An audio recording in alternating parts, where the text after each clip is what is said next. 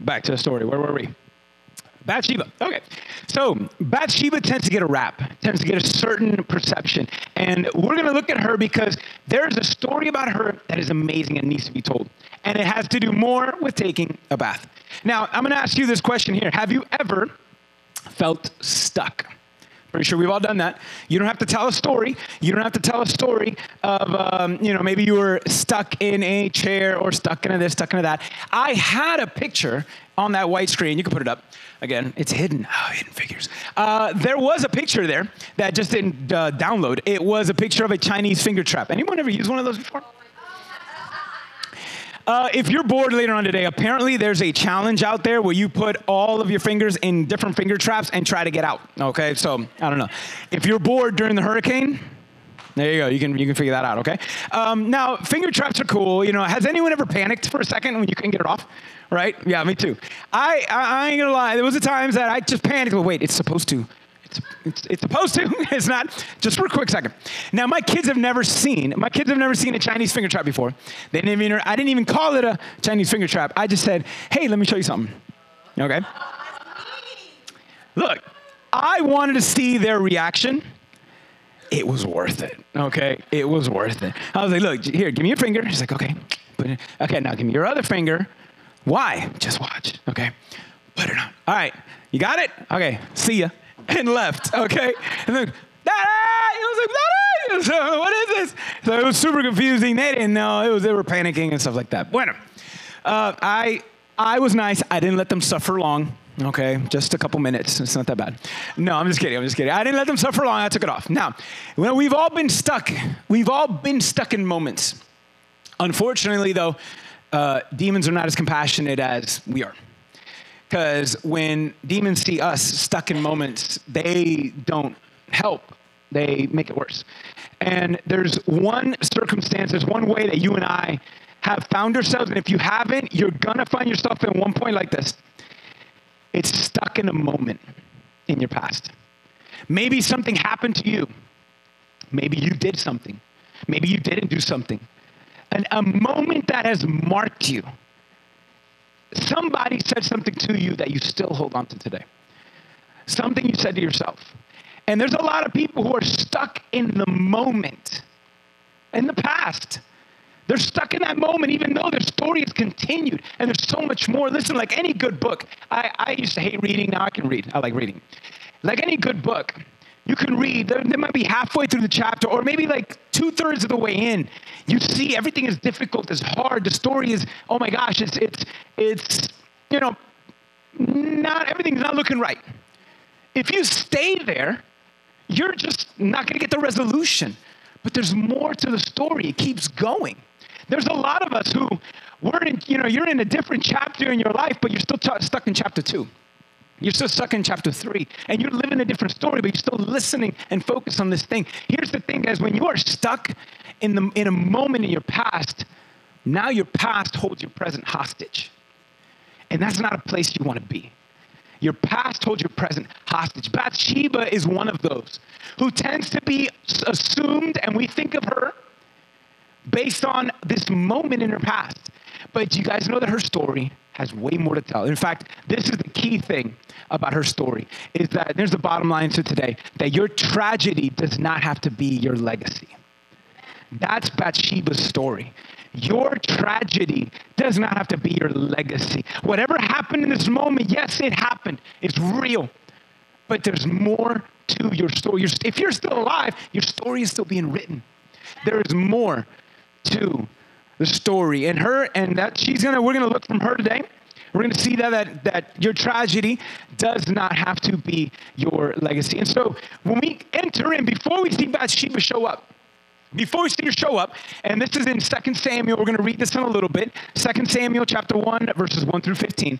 We are gonna look at that. But before we do that, see, Bathsheba tends to get buried in a bigger story about King David, and you're gonna see why when we look at the story. Bathsheba's story gets buried. Because we focus on David and a bunch of other stuff, which is awesome, but we can't miss we can't miss this amazing, amazing reality of what God did in this lady's life. Now, this is around a time by First and Second Samuel. Listen, the, the key figure is King David. All right, if you've grown up in church, you've heard of David and Goliath. That's the David. So this, the main figure, the main story is focused on King David. Bathsheba plays a supporting role for a moment. And her entrance into the story is important because up until now, Up until now, in Second Samuel, before, we had King David as a poor shepherd boy, and now he is the king of Israel, true rags to riches. And here she, and here he is. And we've seen example after example of the faithfulness of God. But right at this moment, we begin to see David's faults. We see David's faithfulness, but now we see David's faults. And David's downfall begins with Bathsheba.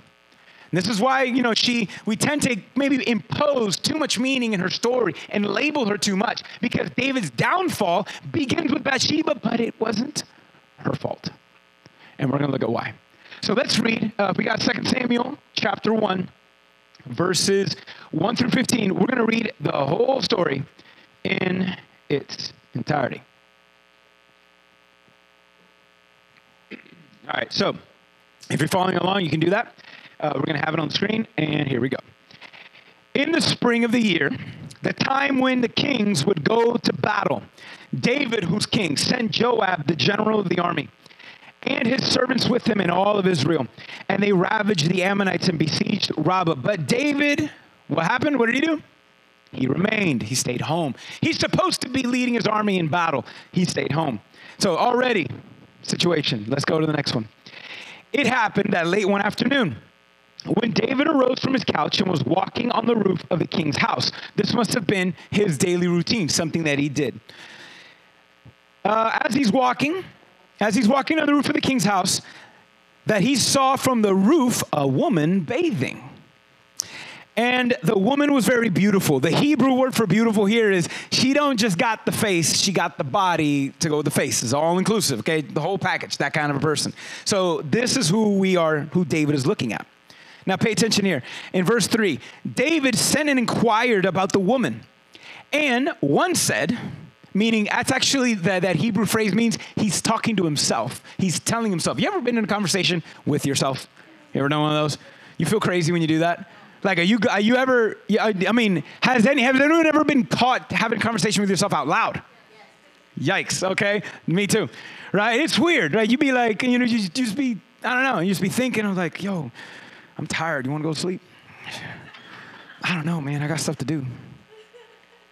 No, you go ahead. Take a nap. No, I don't know. You, you, you talk to yourself. We all do that. That's normal. If that happens to you, it's normal. David's talking to himself. So that's what that phrase means. He's talking to himself. So check it out.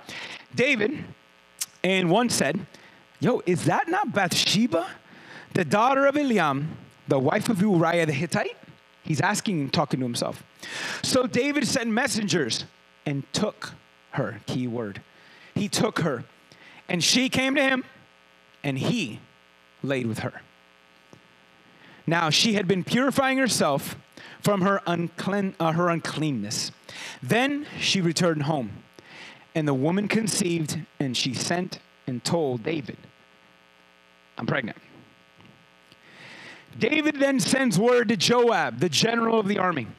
He says, hey, I want you to send Uriah the Hittite to me. Bring him over. I'm calling him, okay? And Joab sent to Uriah, sent Uriah to David. When Uriah came to him, David asked how Joab was doing and how the people were doing and how the war was going. Okay, he thought this was normal protocol. I'm pretty sure Uriah would have to do things like that in the past. David then sends to Uriah, hey, bro, what you look? Man, go down to your house. Yo, wash your feet, okay? And Uriah went out of the king's house, and there followed him a present from the king. I mean, he's just laying it thick on this guy. Gives him a present to go, all this other stuff. It's awesome. But Uriah slept at the door of the king's house with all the other servants of his lord. He didn't go to his house. When they told David, Uriah did not go down to his house. David said to Uriah, bro, have you not come from a, from a journey? Why did you, why didn't you just go to your house?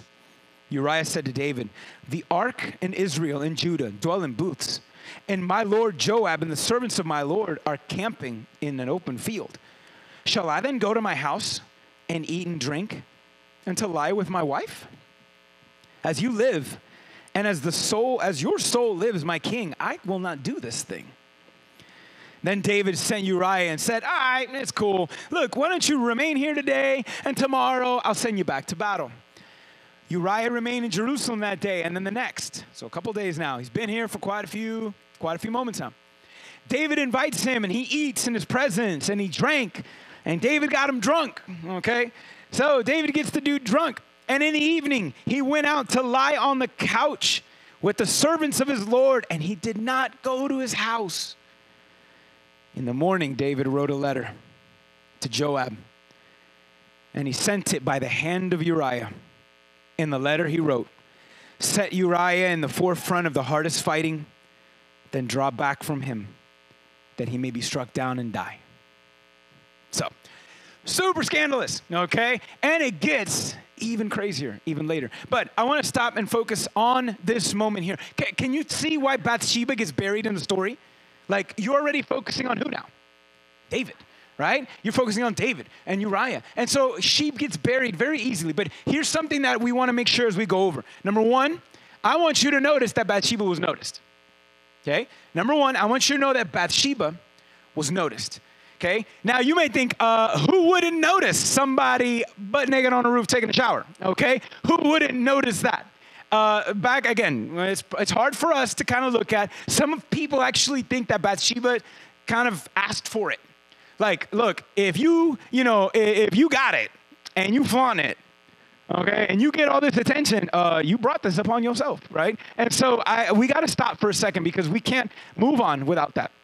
Okay, we can't move on with, the, with that misconception. First off, okay, yes, she was noticed. What was she doing? Ironically, Bathsheba was taking a bath. But sometimes when we think bath and bathing, we automatically think, okay, she's taking a shower. Now, back then in Israel in the ancient times, around this time and throughout the Middle East, the, they had flat roofs, and the roofs were served the purpose, you know, like any other place in the house. Now, here's the thing. Back then, everything was really low to the ground, stuff like that. So if you were on the roof, it was still private. No, not many people could have seen you, depending on where you were. Now, the king's palace or his house sat on a hill overseeing. And if you look at modern Israel today, it's just like ancient Israel. It's super packed, packed in, really tight. So he, David is on a hill. His house is on a hill. And he can see everything. And he just happens to notice a woman. Now, you would feel like, yo, who wouldn't notice a woman, especially if you're looking good, taking a shower out that? Well, again, here's how we believe that she wasn't taking a shower or a bath.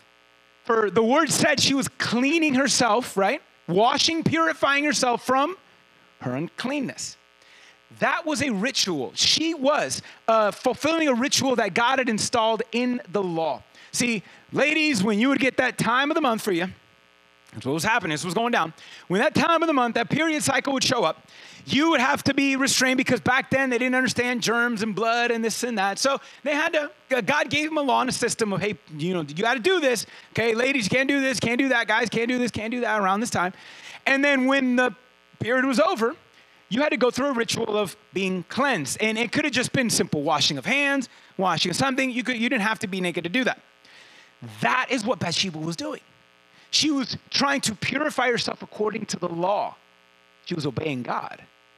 So she wasn't out there just be like, hey, you know, it's like, you know, out there, you know, like one of those, um, you know, shampoo commercials, right? Who does that, right? Out there in the, just the, you know, not even the ocean, in the mountains, you know, with the, you know. That wasn't her. This wasn't her. That wasn't, she wasn't doing that. David noticed her. And you know what I noticed? I think David, I really believe David had eyes for Bathsheba before this moment. Because, see, Uriah the Hittite was one of David's soldiers. Now, if you read the Bible in, his, if, in other areas prior to this, Uriah was actually one of G, David's sorry, special forces soldiers. He was one of the top thirty soldiers in the nation. This guy was no joke, ruthless, famous. This guy actually, before King David was King David, King David was running in the wilderness from, from King Saul.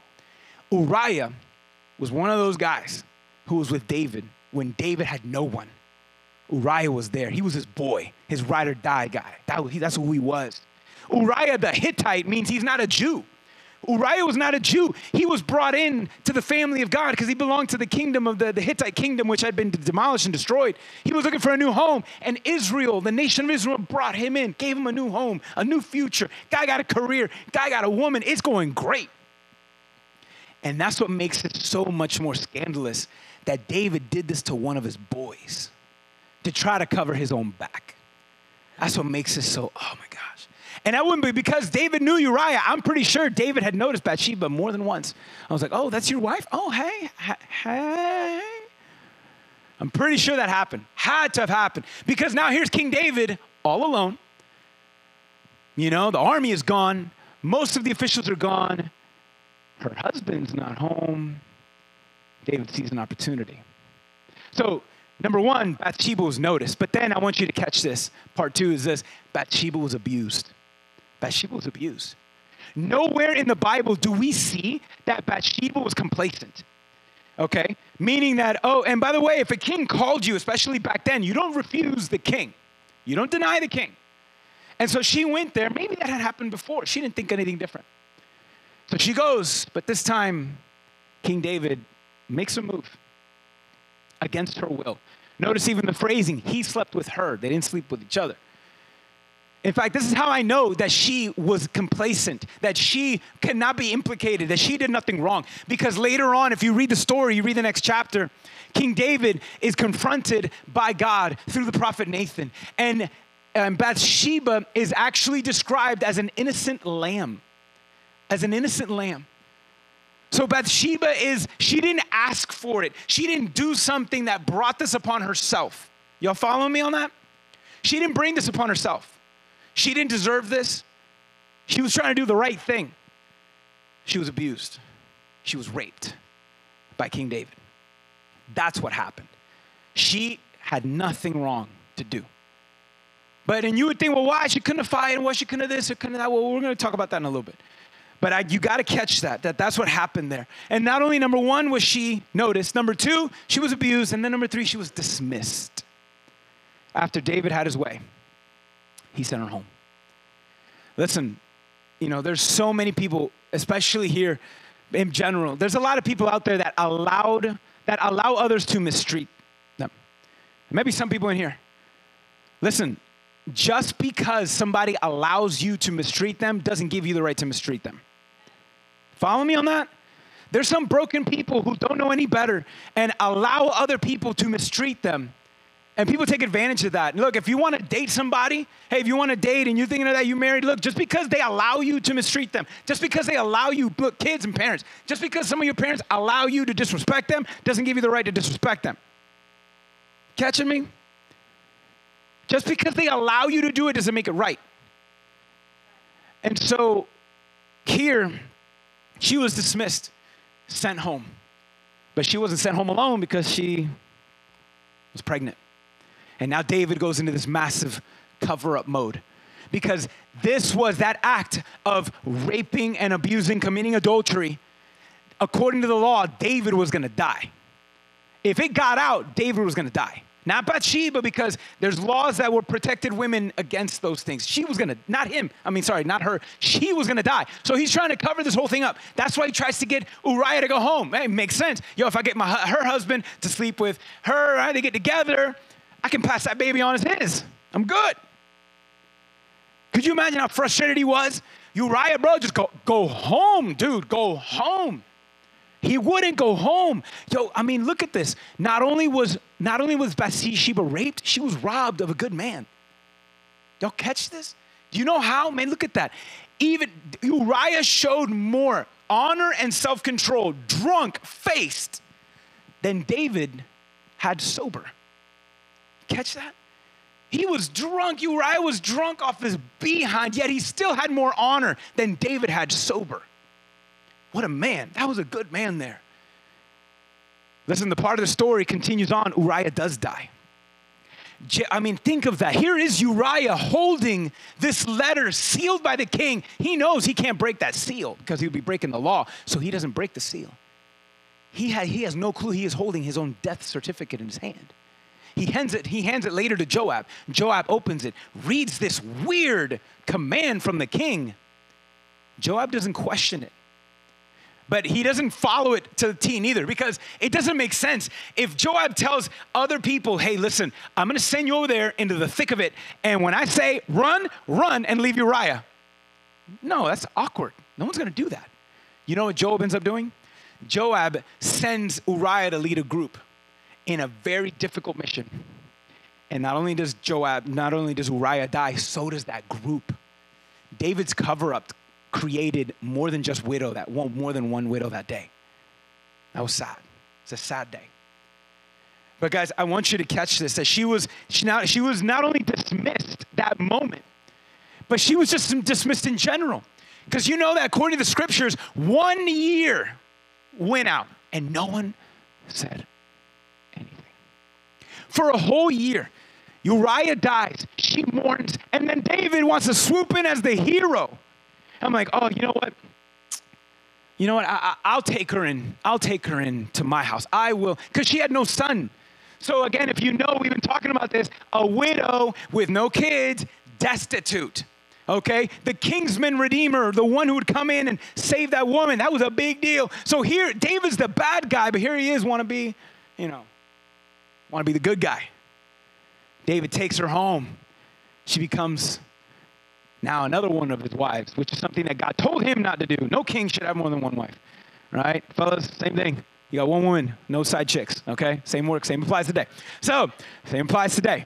One woman, no side chicks. Don't work that way. You just get more complicated, all right? One woman's enough, okay? Trust me, one woman's enough. It's all good. So worth it, so worth it, so worth it. So, with that, notice that here he is dismissed. I mean, a good man here. Good man.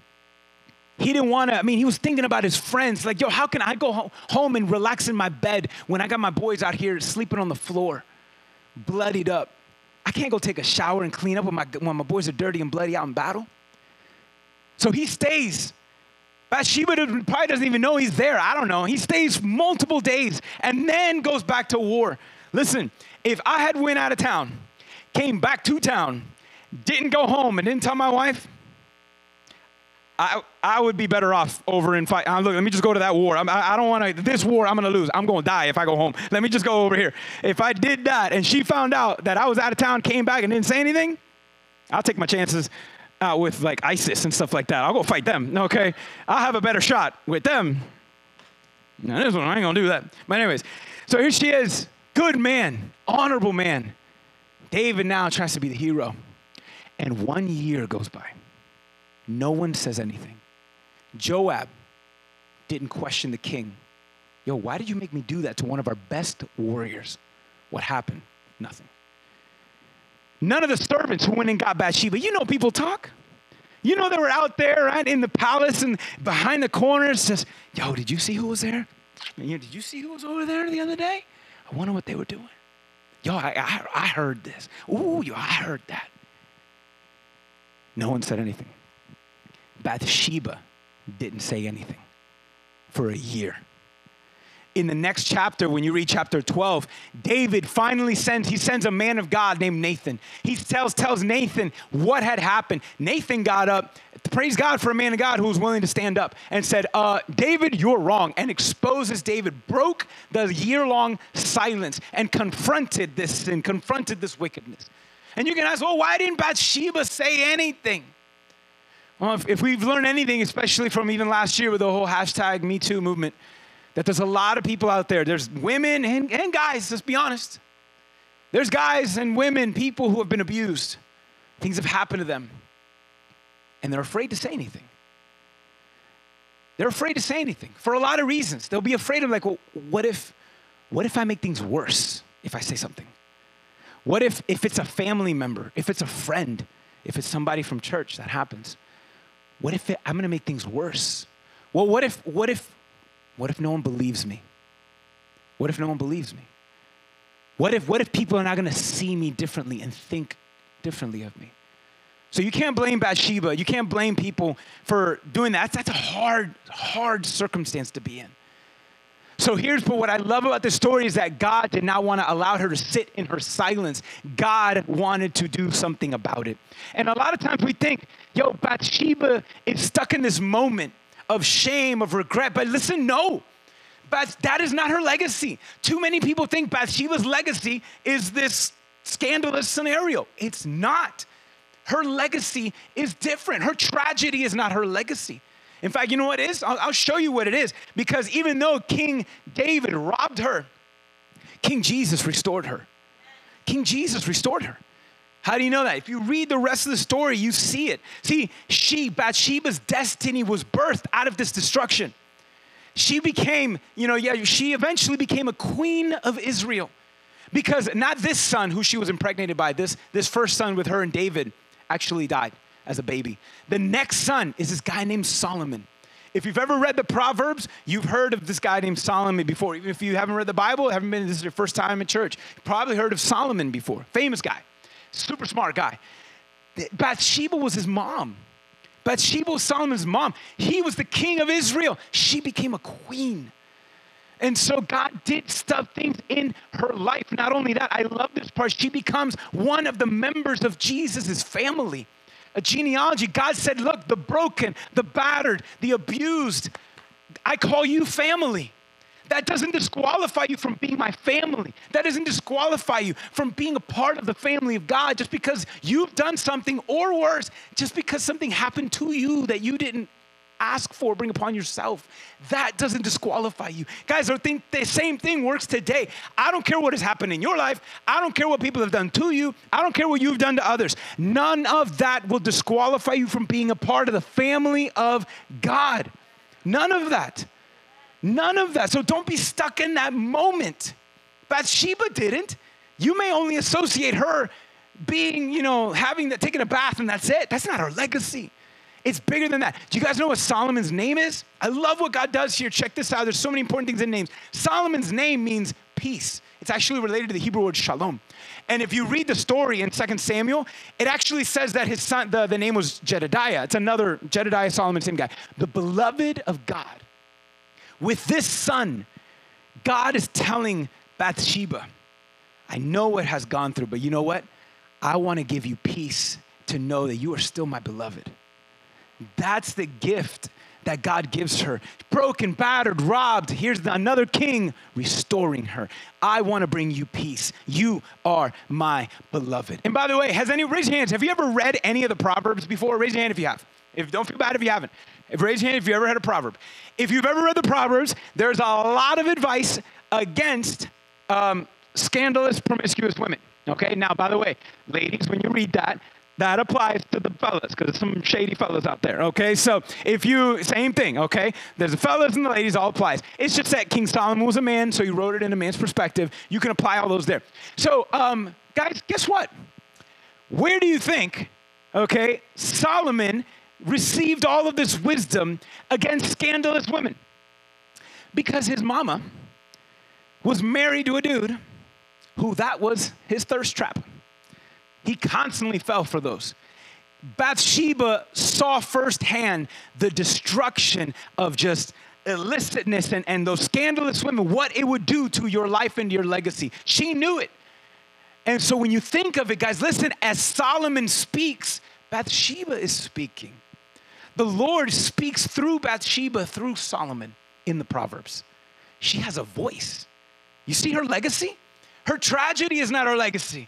It's what God has done in her life. In fact, look, I don't know if you guys like this. If you've been watching, if you've been following or being here, um, I've been doing this list of comparing the women and how they even show us who Jesus is. I think this is cool. So whatever, geek out. Let, just let me geek out for thirty seconds, because look at what, this is Bathsheba's legacy. Bathsheba even gives us a better picture of Jesus. You want to hear? Let me show you proof. Ready? Here we go. Bathsheba was a woman of character and honor. Jesus is a savior of character and honor. Bathsheba was called by her king for selfish purposes, yet Jesus is a king who calls us for a greater purpose. Bathsheba suffered though she was innocent. Jesus suffered though he was innocent. Hey, Bathsheba remained silent toward her abusers. Jesus remained silent before his accusers. Bathsheba lost much, yet gained much, and Jesus lost much so we can gain much. Bathsheba was given a son, and this son would remind her that she was both beloved and that she could have peace. Jesus is the Son of God who reminds us that through him we can have peace, and because of him we are his beloved. Bathsheba was robbed and later restored and robed in royalty. Jesus was, Jesus restores what the enemy has robbed from us as we are robed in heavenly royalty. Bathsheba was a victim of injustice who later received victory. Jesus was a victim of injustice so we could receive victory. That's who Jesus is. That's Bathsheba's legacy, yo. That's her legacy. You see that? It's not her tragedy. Her tragedy is not her legacy. It's what God did in her life, and the same thing for you. The same thing is for you. In fact, here's one lesson, a big application. As we're going to wrap this up, I want to tell you a story, and we're going to do something today to give God a moment to move. And here it is. Here's a big application we can learn from the story. Is this si- silent sin is not spiritual. Please, please let this sit in your heart. Silent sin is not spiritual. During the whole hashtag Me Too, hashtag Church Too, there was another hashtag that started, which was silence is not spiritual. And this is true. Because when it comes to this, there's a few things that we need to know, that we have to be able to confront the issues, call on the name of Jesus, and confess sins. Listen, silent sin is not spiritual. Sometimes people think, well, it's like, well, I'll just let God, you know, if I just keep it to myself, it's okay. I, I don't want anyone to think any, or I was like, no. Silence brings sickness. The sin just corrupts you the more you hold on to it. Silence is not spiritual. It's not. You can't just think and, and, and avoid the scenario and it's all going to go. I don't care what problem you have. I'm telling you now. You can't just avoid it and think it's going to get any better. You can't.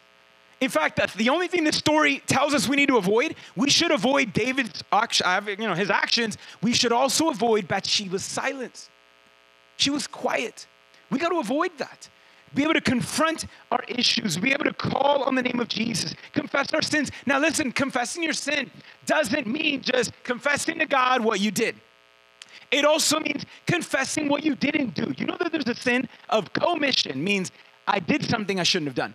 Do you know there's such a thing called a sin of omission? I should have done something, but I didn't. Okay, Joab should have said something and didn't. The servants should have said something and didn't. Bathsheba should have said something. She didn't. That's a sin of omission. But there's also the sin, all right, which is the consequence of sin when somebody does something to you and you hold on to it. You hold on to it. Even though you didn't do it, it was somebody else who messed up that impacted your life. But if you hold on to that pain, if you're unwilling to hold on and forgive, if you're holding on to the shame, you're holding on to the fear, holding on to the worry, listen, it is a sin because God says, give that all to me. Give it to me so I can restore you. Give it to me so I can heal you. Don't try to put on a brave face. No, man, give it all to me. To hold it is also a sin. And we have to be able to confront it, call on the name, confess it. In fact, here's what we ought to do. Silent sin is not spiritual. And so here's what we should do instead. Speak the truth in love and love those we speak to. You catch me on that? Speak the truth in love and love the people we speak to. Now, this comes from Ephesians four fifteen, not that phrase, it's paraphrase. But to speak the truth in love is to remain, not, is not to be silent, but we also shouldn't remain still. We shouldn't remain still. That's why we ought to love those that we speak to. Even if they don't love us, even if they don't like us, even if they disagree with us, that's what Jesus does for us. So we should be willing to speak the truth in love. Love the people we speak to so that God can do in them what he did in us. That's what it's about. That's what we are called to do because silent sin is not spiritual. There was a pastor in Germany during World War Two, during the Nazi time, dark time in history. This pastor at first was a pacifist, he meaning he didn't, he didn't care about politics, he didn't care about any of that. He went from a pacifist to an activist. In fact, he was a part of um, an, an assassination attempt on Hitler, this pastor was, because it was that bad. It failed, it was called Valkyrie, it's in history, you can check it out. This pastor was eventually imprisoned because he was not only talking bad about Hitler and about what he was saying and what he was doing and, and pointing against the word of God, he was also smuggling Jews out of the country to save them. He knew what was happening. There were a lot of people who knew what was happening to the Jews, and they did nothing and said nothing. They just blind eyes. This guy was imprisoned, later hanged for his crimes. He was hanged. And one of his most iconic statements is this one. I want to share it with you. Dietrich Bonhoeffer says, "Silence in the face of evil is itself evil. God will hold, God will not hold us guiltless. Not to speak is to speak. Not to act is to act." Silent sin is not spiritual. We ought to speak the truth in love, love those we speak to, because God will not hold us guiltless. There's nothing we need to be afraid of. In fact, as a church, I pray that our church be, and not just a church meaning our services, what happens in our buildings. Because no, yes, church is can be a place, but church is a people, church is all of us. I want to see a church, and I want to continue to grow. Not that it's not, but that we can, there's always areas of growth. I want us to be a church, more and more and more, becoming a church that is a greater, creates a safe place. Listen, there should be no conversation, no question off the table. Not in church. I believe that the church should be the safest place to talk about anything. The church should be the safest place to confess anything. Safe, knowing that, look, I'm struggling with this. And you know you can tell a brother or sister, and they're not going to banish you. They're not going to, you know, spill all that out, you know, all your information out there and blast you. Like, I can say, look, it's not okay. I'm not okay. I don't know how to deal with this. I don't know how to deal with this. I don't know. I don't know. I want us to be a church as a safe place to say, this happened to you. I don't know what, I, this happened to me. I don't know what to do. We ought to be that people. That's us. That's you and I together. Speaking the truth in love, loving the people we speak to. That's what we need to do. It ought to be that place. We need to be that place because that's what God does for us. That's what he offers us. We should offer the same thing to people. To be able to say there's no question that is off limits. There is no comment that is off limits. Let's talk. And you know what? And I want to be a church that if you don't got the answer, if somebody tells you, I don't got the answer, look, I'm going to give you, you know what I do? Let me tell you. So there we, we're all on the same page. If somebody asks you a question, says something, you don't know how to respond. You don't know what to say. Because guess, secret, I always don't know the answer. Okay? I always don't know the answer. So here's what you do. Put your arm around that individual and says, you know what? I don't got an answer for you, but I'm going to wrestle with this question with you. You're not alone. I can't, I don't know what to tell you, but I know to tell you this. Uh, this tragedy doesn't have to be your destiny. I, I don't know what the answer is, but I'm going to tell you, we're going to find it together. That's what the church is for. That's what we ought to be. That's what we're shooting for. Because that's who our God is. Listen, through Christ, please remember this and get this in your heart. Through Christ, your tragedy doesn't have to be your destiny. Whatever has happened to you, what is happening to you, listen, maybe life is Gucci, it's great, it's nice, okay, great. It's not always gonna be that way. Something will happen. And there's a chance that you'll get stuck in a moment. Maybe it's a, a failed, this, a failure. Maybe it's, so many of us even now, like here you are and, and you're still regretting things that you should have done in the past and they're still showing up and holding your present hostage. Listen, it doesn't have to be. It doesn't have to be. Whatever, you know, whatever it is, maybe it's parenting. Maybe you failed as a parent. You failed in your marriage. You failed in your finances. You failed in this. You failed serving the Lord. You failed at whatever. You failed a grade. I don't care, okay? All of it. All of it is included. That does not have to be your legacy. That tragedy doesn't have to be your legacy. And the reason why is because of Jesus. He's the one who makes the biggest difference. See, listen, when Jesus, when God faced sin, he was not still. He was not silent. He was not silent. He's full of words. He's been talking since the beginning. God has not been silent in the face of sin, but we also know he wasn't still because when the time came, the Father sent the Son. The Son came for us. He died on the cross for us so we could live. Jesus didn't remain still. Jesus didn't remain silent. That was not who he is, and we should be the same. Listen, God, Jesus, lives today to restore anything that the enemy has ever robbed from you. You catch me? Listen, God, Jesus wants to restore all that the enemy has ever robbed from you. He's robbed you of your innocence, robbed you of your peace, robbed you of your joy, robbed you of whatever, fill in the blank. God can restore what the enemy has robbed from you. There is nothing too big that he can't rectify. There's nothing too damaging that he can't heal. He can. He can. You know why? Because Jesus' tragedy was not his legacy. His tragedy was the death on the cross. His disciples, his believers were like, wait, what? He, what? He's dead? They were the most confused people because they thought he was the Messiah. Messiah's not supposed to die. There were no Christians for those three days. They thought they were confused. But you know what? Jesus' tragedy is not his legacy. What is Jesus' legacy? victory. Jesus' legacy is victory, because that tragedy, the cross, turned into triumph three days later when he stepped out the grave. That's what that was.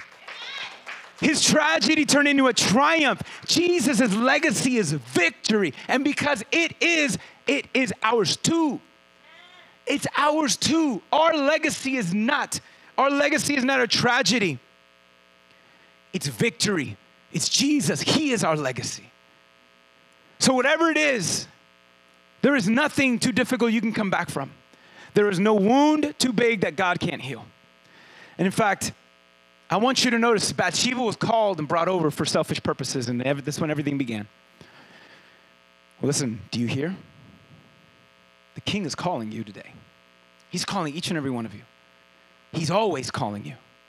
Now, he's calling you not to leave your place and just enter the palace for selfish purposes. God is always calling each of you to leave the place where you are, to leave your pain, to enter into his palace, where there you will find peace, knowing that you are still loved by him, regardless if you don't love everything that has happened.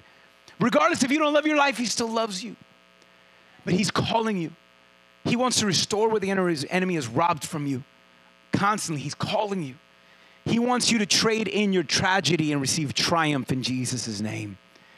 Your legacy is Jesus. Your legacy is his victory.